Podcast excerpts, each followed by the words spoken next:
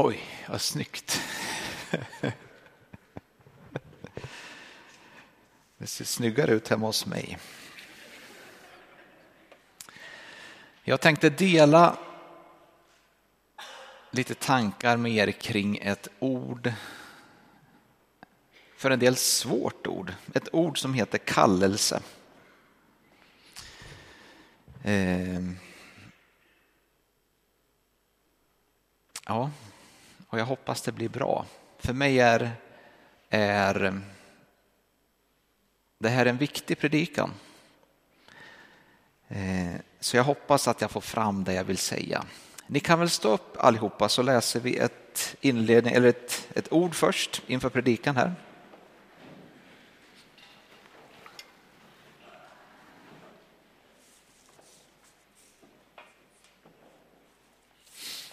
Oj, oj. Ifrån Matteus 25, vers 14 och framåt. Det blir nämligen som när en man skulle resa bort och kallade till sig sina tjänare och lät dem ta hand om hans egendom. Den ene gav han fem talenter, den andra två, den tredje en, åt var och en efter hans förmåga. Sedan reste han därifrån. Den som hade fått fem talenter gav sig genast iväg och gjorde affärer med dem så att han tjänade fem till. Den som hade fått två talenter tjänade på samma sätt två till. Men den som hade fått en talent gick och grävde en grop och gömde sin herres pengar. Efter en lång tid kom tjänarnas herre tillbaka och krävde redovisning av dem. Den som hade fått fem talenter kom och lämnade fram fem till och sa Herre, du gav mig fem talenter, här är fem till som jag har tjänat. Hans herre sa Bra, du är en god och trogen tjänare, du har varit trogen i det lilla, jag ska anförtro dig mycket. Gå in till glädjen hos din herre. Den som hade fått två talenter kom fram och sa Herre, du gav mig två talenter. Här är två till som jag har tjänat. Hans herre sa, bra, du är en god och trogen tjänare. Du har varit trogen i det lilla, jag ska anförtro dig mycket. Gå in till glädjen hos din herre. Den som hade fått en enda talent steg också fram. Herre, sa han, jag visste att du är en hård man som skördar där du inte har sått och samlar in där du inte har strött ut. Jag var rädd och gick och gömde din talent i jorden. Här har du vad som är ditt. Hans herre svarade honom. Du är en slö och dålig tjänare. Du visste att jag skördar det jag inte har sått och samlar in det jag inte har strött ut. Då skulle du ha lämnat mina pengar till banken så att jag hade kunnat få igen dem med ränta när jag kom. Ta nu ifrån honom talenten och ge den åt mannen med de tio talenterna. Var och en som har, han ska få och det är i överflöd. Men den som inte har, från honom skall det tas också det han har. Kasta ut den oduglige tjänaren i mörkret där ute. Där ska man gråta och skära tänder. Vi ber. Himmelske far, vi bjuder in dig till den här stunden när vi ska sitta inför ditt ord en stund. Och vi ber dig tala till oss, kalla oss, uppmuntra oss, frigöra oss i, i det du har tänkt i våra liv. I Jesu namn, Amen.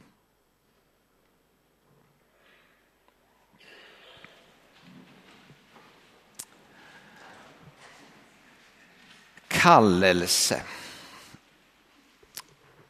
Vad har du för relation till det ordet? Är det ett positivt ord? Är det ett negativt ord? Är, är det uppmuntrande? Nedtryckande? Är det befriande eller krävande?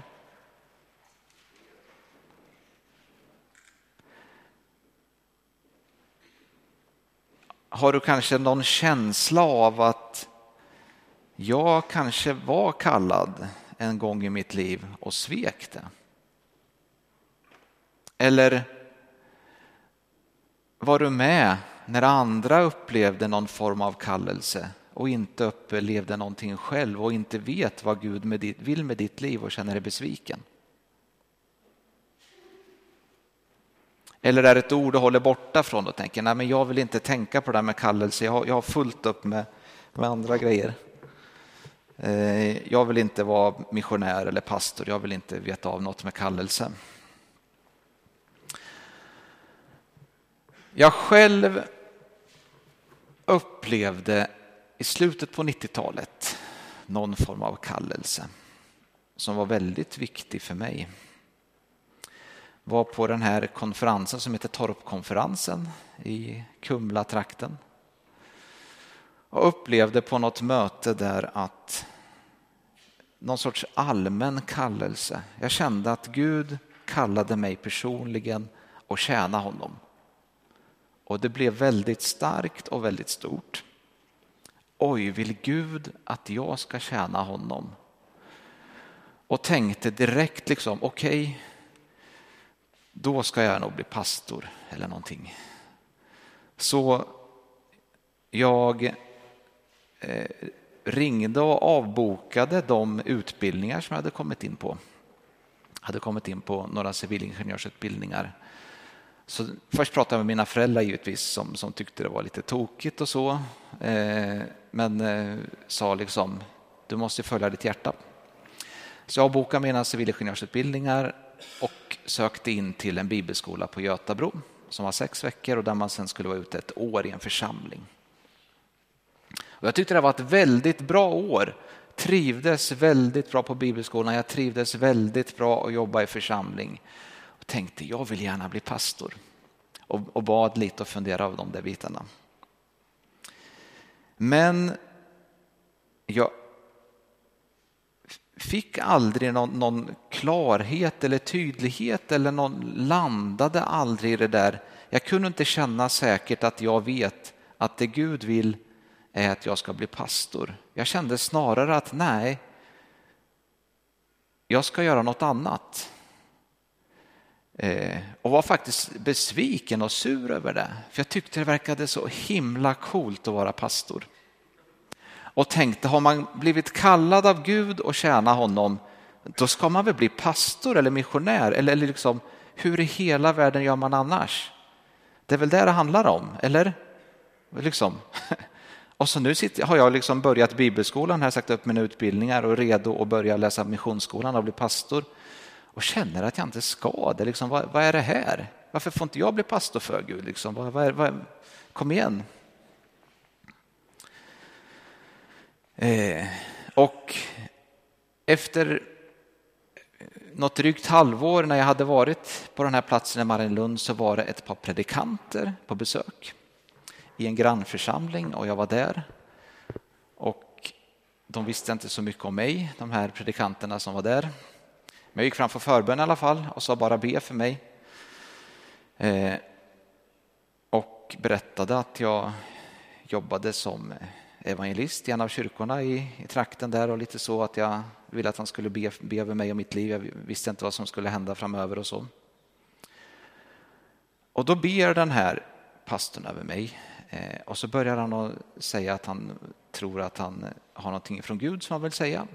Så säger han, jag tror att du ska åka hem. Och jobba i din hem, engagera dig i din hemförsamling, men inte som anställd. Du ska ha vanlig utbildning, vanlig jobb eller någonting, men du ska åka hem och ta på dig blåstället och tjäna Gud eh, på ett annat sätt. Eh, så då, ja, då stämmer det här tänkte jag. Eh, och jag, jag vill ju absolut följa dig Gud, så nu åker jag hem och så får vi se hur, liksom, vad det kan bli av det här. Eh, så jag åker hem eh, och redan från när jag kommer hem till min församling så börjar, då var jag med i Villbergskyrkan utanför, i utkanten av eh, vad heter den? Jo, Villbergskyrkan, i utkanten av Norrköping här i Villbergen.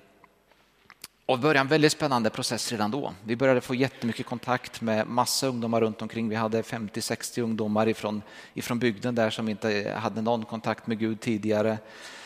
Eh, och det var världens, världens rörelse och världens drag. Eh, så det kändes liksom som att ja, men det här är ju liksom, oh, vad roligt och vad spännande. Och så pluggade jag parallellt med det här på universitetet. Eh, och sen åkte jag och besökte den här bibelskolan igen Eh, för att träffa dem. Många av dem som jag träffade förra året var ju, var ju tillbaka på bibelskolan och skulle ut ett år till. Eh, och det var ett intressant möte. För dels var det liksom spännande det som, som hände i Vilbergen just då på olika sätt. Men sen samtidigt så var det flera stycken som uttryckte att, liksom lite förtroligt, så här, men Mattias, alltså du var den sista jag trodde skulle ge upp. Du var den sista jag trodde skulle svika. För det var väldigt så att man tänkte mycket att Nej, men nu, har vi, nu har vi bestämt oss för att tjäna Gud. Och tjänar man Gud gör man det genom att vara församlingsanställd eller jobba liksom i kyrkan på olika sätt. Och sen har det gått en lång tid när jag på något sätt har tänkt att man kan ha ett vanligt jobb men ändå vara aktiv i Guds rike. Eh, men brottas mer och mer med hur livet, jobbet och familjen och de vardagliga sakerna tar så otroligt mycket tid. Och det här som jag tänkte var tjäna Guds rike fick mindre och mindre plats. Jag har känt en jättebrottningskamp med det här. Liksom här har jag tusen viktiga grejer och ansvar och sådana saker. Men, men jag hinner ju aldrig med Guds rike. Ända till för några år sedan när, när det började en process som är väldigt, väldigt spännande. När dels började Gud prata med mig om vad både Gud och andra intryck började prata till mig om. Vad handlar det om att vara företagare egentligen? Vad kan man göra? För jag hade ett eget företag som, som jag hade jobbat med de senaste 12 åren. Då. Jag började tänka på vad, vad innebär det här att vara företagare? Vad, vad är det för något och på vilka olika sätt kan man vara företagare? Och samtidigt också i kyrkan och i min bibelläsning så började, började, började jag få massa, massa tilltal och intryck om ett helt nytt sätt att tänka om Guds rike. Där på något sätt ett jättefönster öppnades där jag hade tänkt väldigt mycket. Jag, jag, har alltid tänkt, det är klart att allting har betydelse för Gud, men någonstans så var det som hände i kyrkan, det som hände på estraden, eh, det som hände när man vittnar för någon, det var här uppe. Liksom, det här är Guds rike. Och där vi ibland säger liksom att allt annat är Guds rike, liksom, eh, ta hand om någon annan eller eh, stå upp för, för rättvisa. Eller någonting. Det är också Guds rike, men för mig var det här nere. Liksom. Det här är, ja, det är pytte, pytte lite Guds rike, det räknas knappt. Och här uppe, det här liksom, det är på riktigt. Och så skiftar allt det här. Och helt plötsligt så, så blir hela mitt liv någonting som känns som att det här har med Guds rike att göra. När jag är i kyrkan, när jag är på mitt jobb, när jag är med min familj som är jätteviktigt.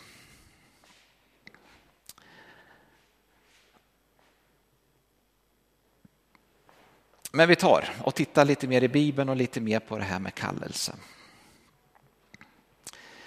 Är alla kallade?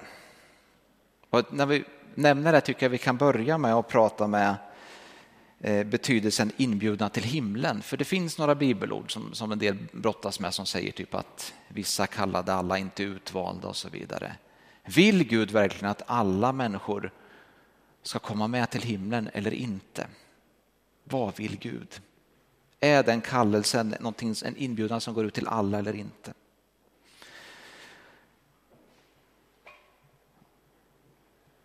Då kan vi läsa ifrån ett ställe som jag inte har skrivit upp vilket bibelord det är tyvärr.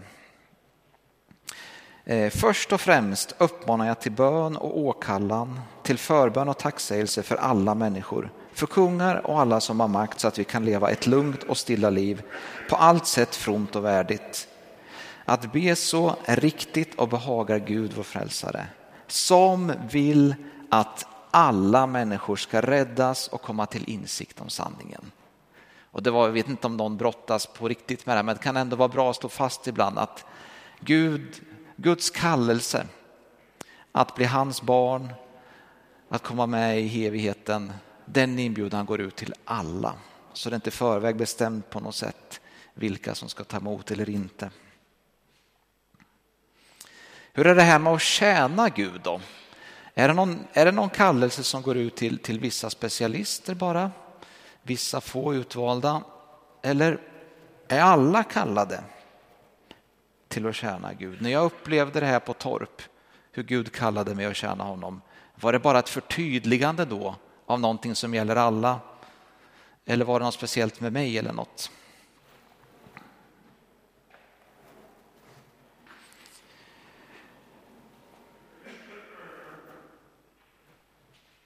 Vi kan läsa lite om när Jesus kallade en av sina lärjungar, Matteus, som var en av en tullindrivare när han blev kallad.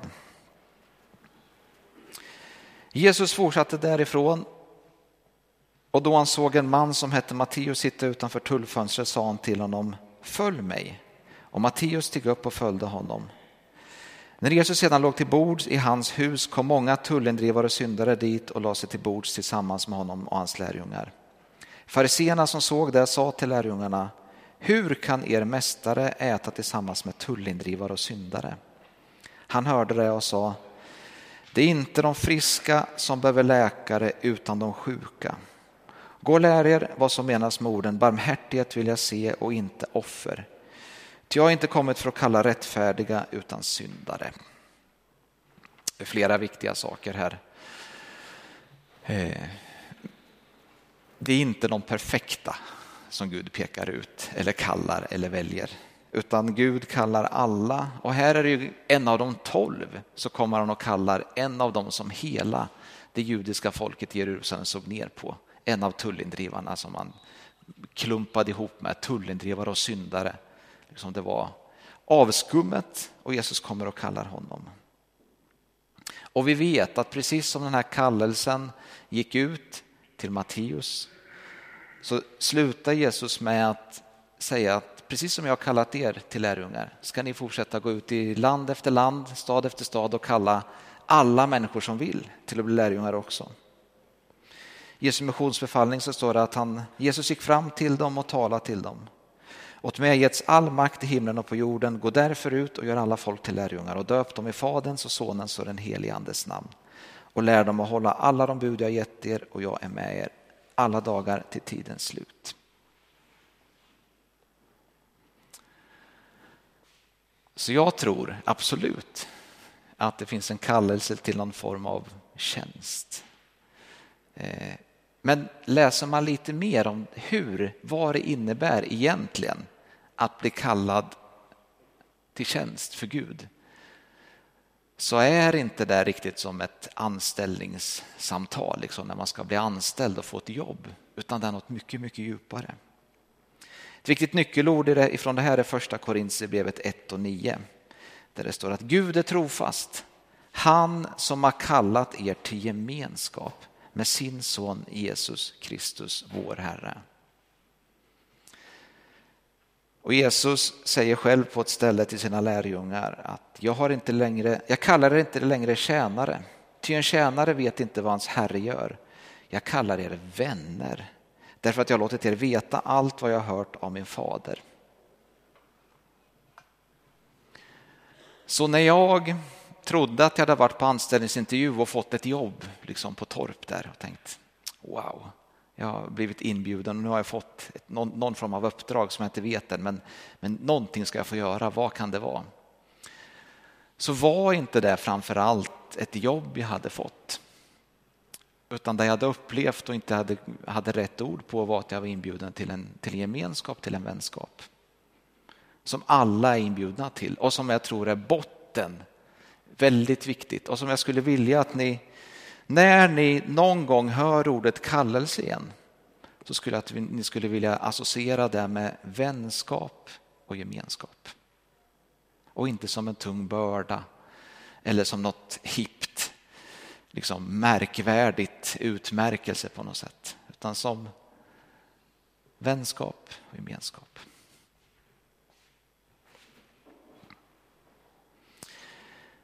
Sen tror jag vi ganska ofta blandar ihop när vi pratar om kallelse så tror jag vi mer pratar om någonting som, som, som är någon form av, snarare borde heta sändning. Eh, man hör ibland att, att någon, någon missionär har upplevt sig kallad att åka till ett land långt bort och göra någonting eller någon, någonting på något sätt. Och Det är inte själva kallelsen i sig utan kallelsen är ju till gemenskap, till vänskap, till samarbete med Gud, till barnaskap.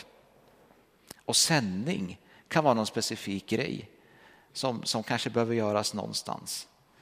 Men den som är sänd är inte mer kallad än den som inte är sänd.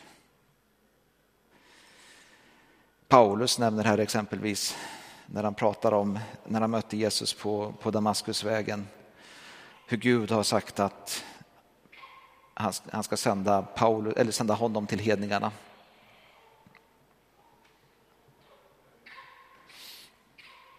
Jag började med att läsa den här liknelsen om talenterna. Eh, en intressant sak med, med, med talenter är ju hur, hur otroligt värdefulla de är.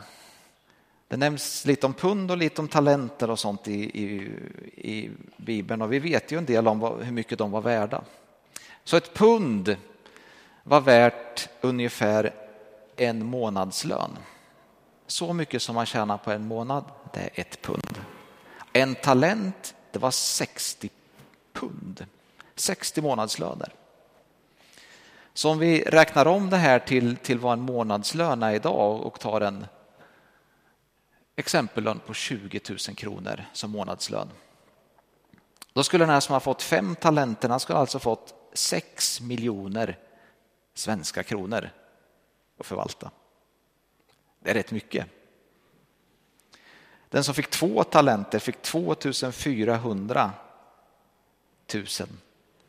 2 miljoner 400 000 kronor. Och den som fick en talent, bara en talent som han grävde ner, han fick en miljon 200 000 kronor.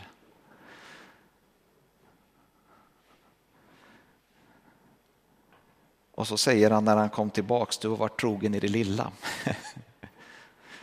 Eh, tagit hand om de här sex miljonerna på ett bra sätt.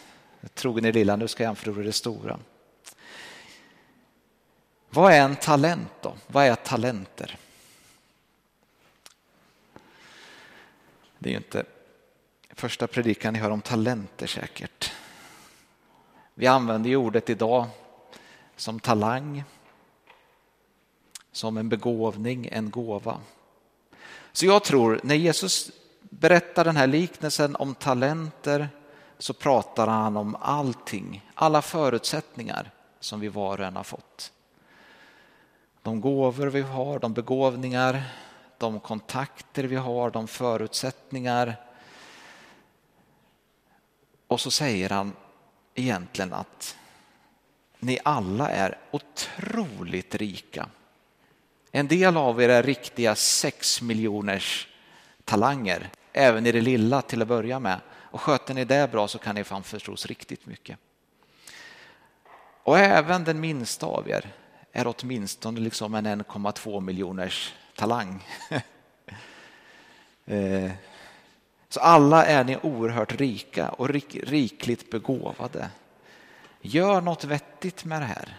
Använd era saker på ett bra, bra sätt i samhället.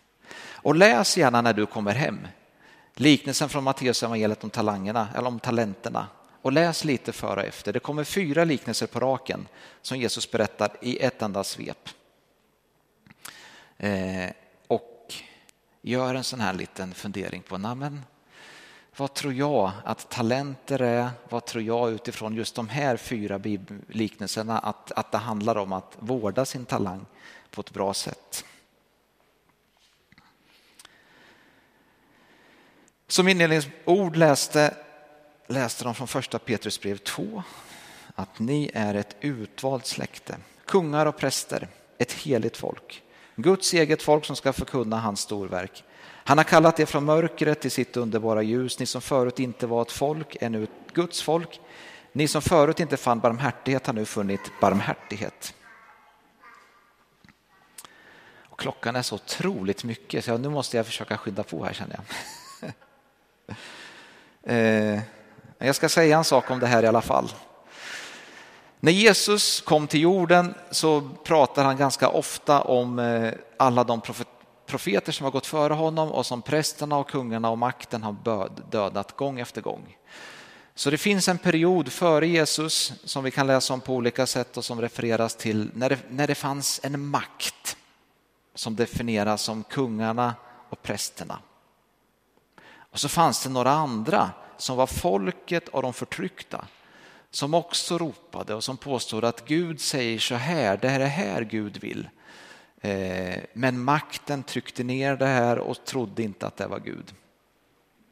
Och så kommer Jesus in och så börjar han också prata om att dels så frestas han av djävulen som säger att jag kan ge alla makten, alla riken och sånt på jorden om du bara faller ner och tillbeder mig och Jesus håller med på något sätt. Ja, jag vet att alla makter, alla riken går dina ärenden djävulen, men jag tänker inte falla ner för dig.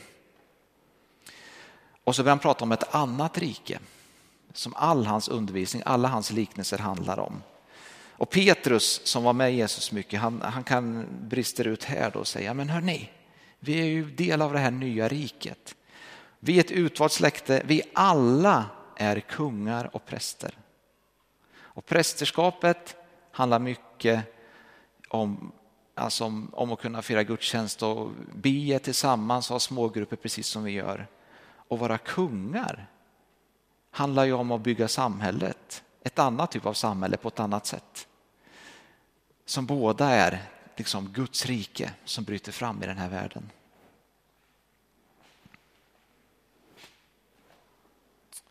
Ett bibelord till innan jag ska sammanfatta.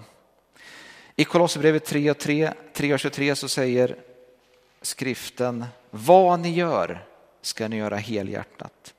Det gäller ju Herren och inte människor. Och det här tror jag går jättemycket tillbaks på all, all den rikedom som Gud har lagt ner i var och en av oss i begåvningar och talanger och förutsättningar. Vad ni gör ska ni göra helhjärtat. Och då kan man fundera på, är det här bara i kyrkan? Det kan ju definitivt inte vara på mitt jobb eller i min, eh, mot min tjuriga svärmor eller, eller någon, något sånt kanske man tänker här, min sjuka chef. Men ett väldigt spännande sammanhang. Om man tittar lite innan så rabblar Gud, eller Paulus fram i verserna precis innan eh, så talar han till ni kvinnor, tänk på det här. Ni män, tänk på det här. Ni barn, tänk på det här. Ni fäder eller föräldrar, tänk på det här. Och ni slavar, lyd i allt era jordiska herrar, inte som inställsamma ögontjänare utan ärligt och uppriktigt i fruktan för Herren. Vad ni gör ska ni göra helhjärtat. Det gäller ju Herren och inte människor. Vad ni gör Så absolut, kallelse handlar om att berätta för Gud, för människor om Gud, om Kristus. Kallelse handlar om att tjäna i församlingen. Men vår kallelse och våra gåvor handlar inte här nere utan också här lika mycket om att ge oss ut helhjärtat som kvinnor, som män, som barn, som föräldrar, som anställda, i allt. Som samhällsbyggare. Precis lika mycket. Och vi hoppar några sidor och så kör vi, kör vi min sammanfattning.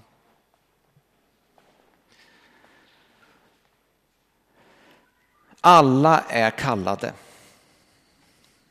Du som sitter här, du är kallad och allra främst till gemenskap och vänskap med Gud.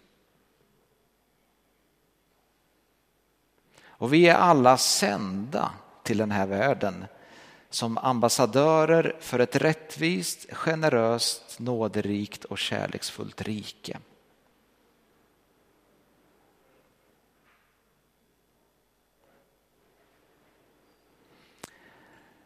Dina gåvor talenter och förutsättningar är viktiga i kyrkan, men i ett större perspektiv än bara det som är verksamhetsmaskineriet och gudstjänster i kyrkan.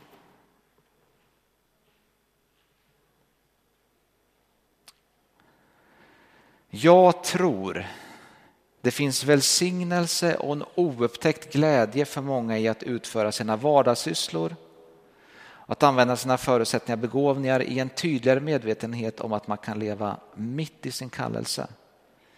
I ett spektrum av olika uttryck som bottnar i Guds godhet. Så jag skulle vilja att du från och med nu i en massa situationer som du inte har känt där tidigare kunde känna att jag tjänar Gud.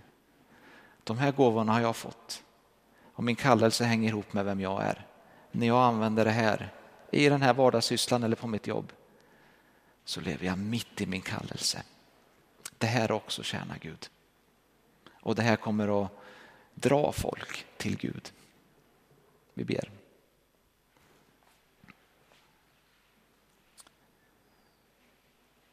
Ja, Gud, jag tackar dig för din stora kärlek till oss var och en. Och jag önskar mig själv och alla som sitter här en närhet till dig. Att vi inte krånglar till allt utan, utan kan få, få, få hela livet till en glädje i din hand, Gud. Där vi inte gör som gnostikerna gör skillnad på det som är andligt och oandligt utan känner att hela livet är ditt och viktigt. I Jesu namn. Amen.